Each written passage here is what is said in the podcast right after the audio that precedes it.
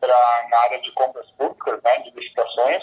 Ele vai ser dia 29 e 30 de agosto, agora encostando Santinho, em Floripa, e ele vai debater qual, como que a aplicação da tecnologia, o uso da tecnologia né, no cenário de compras públicas pode aumentar a transparência e a ética nesse, nesse setor, e em contrapartida também fazer com que o governo seja mais eficiente, né, consiga comprar melhor e os fornecedores também participar de mais licitações, vencer mais contratos, sem necessariamente ter que aumentar as despesas. Então é, é disso que trata o evento. A gente vai ter 14 palestrantes nesses dois dias, tem ministros, tem secretário do Ministério da Economia, tem o secretário de Administração de Santa Catarina também, da, do Jorge Eduardo Castro, então tem um time de palestrantes bem de peso aí para tratar desses assuntos. E o público-alvo seriam os prefeitos, os gestores?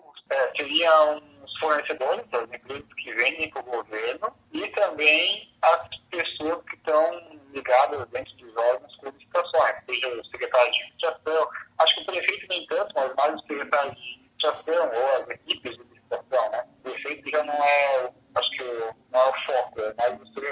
Mas só para a gente explicar para o ouvinte, por exemplo, que não é empresário, que, que não quer submeter uma proposta sua né, dentro desse, desse conceito de licitações e que também não faz parte da gestão pública. De que forma esse aprendizado para os gestores públicos e para os empresários vai impactá-los no dia a dia?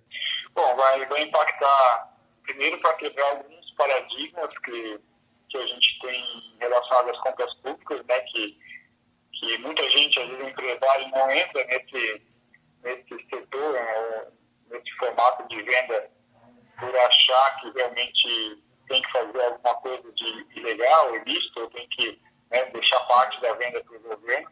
Então, para mostrar que realmente é possível tornar a empresa muito lucrativa, vendendo para o governo, e ainda assim continuar tendo ética, continuar sendo transparente. Então, é mostrar que existem diversas oportunidades dentro do governo, que às vezes a empresa deixa passar, porque tem um paradigma, tem um no mercado aí, né?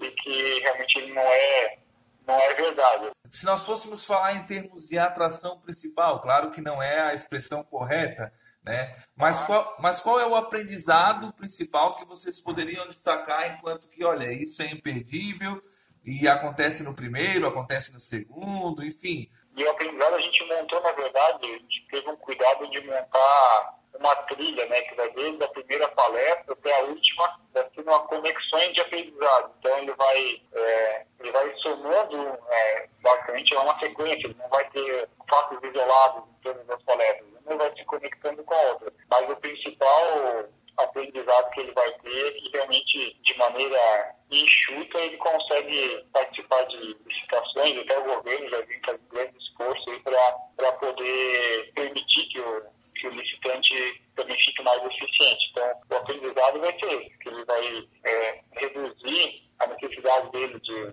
de ter muita mão de obra focada em fazer ele vai se deparar com questões novas, né, que é a nova lei de licitação, que já está sendo aprovada no Congresso, já foi aprovada na primeira instância, e também um novo modelo de disputa da licitação do pregão eletrônico, que é o que deve eh, é, mandar seu carro-chefe das licitações do Brasil aí nos próximos anos.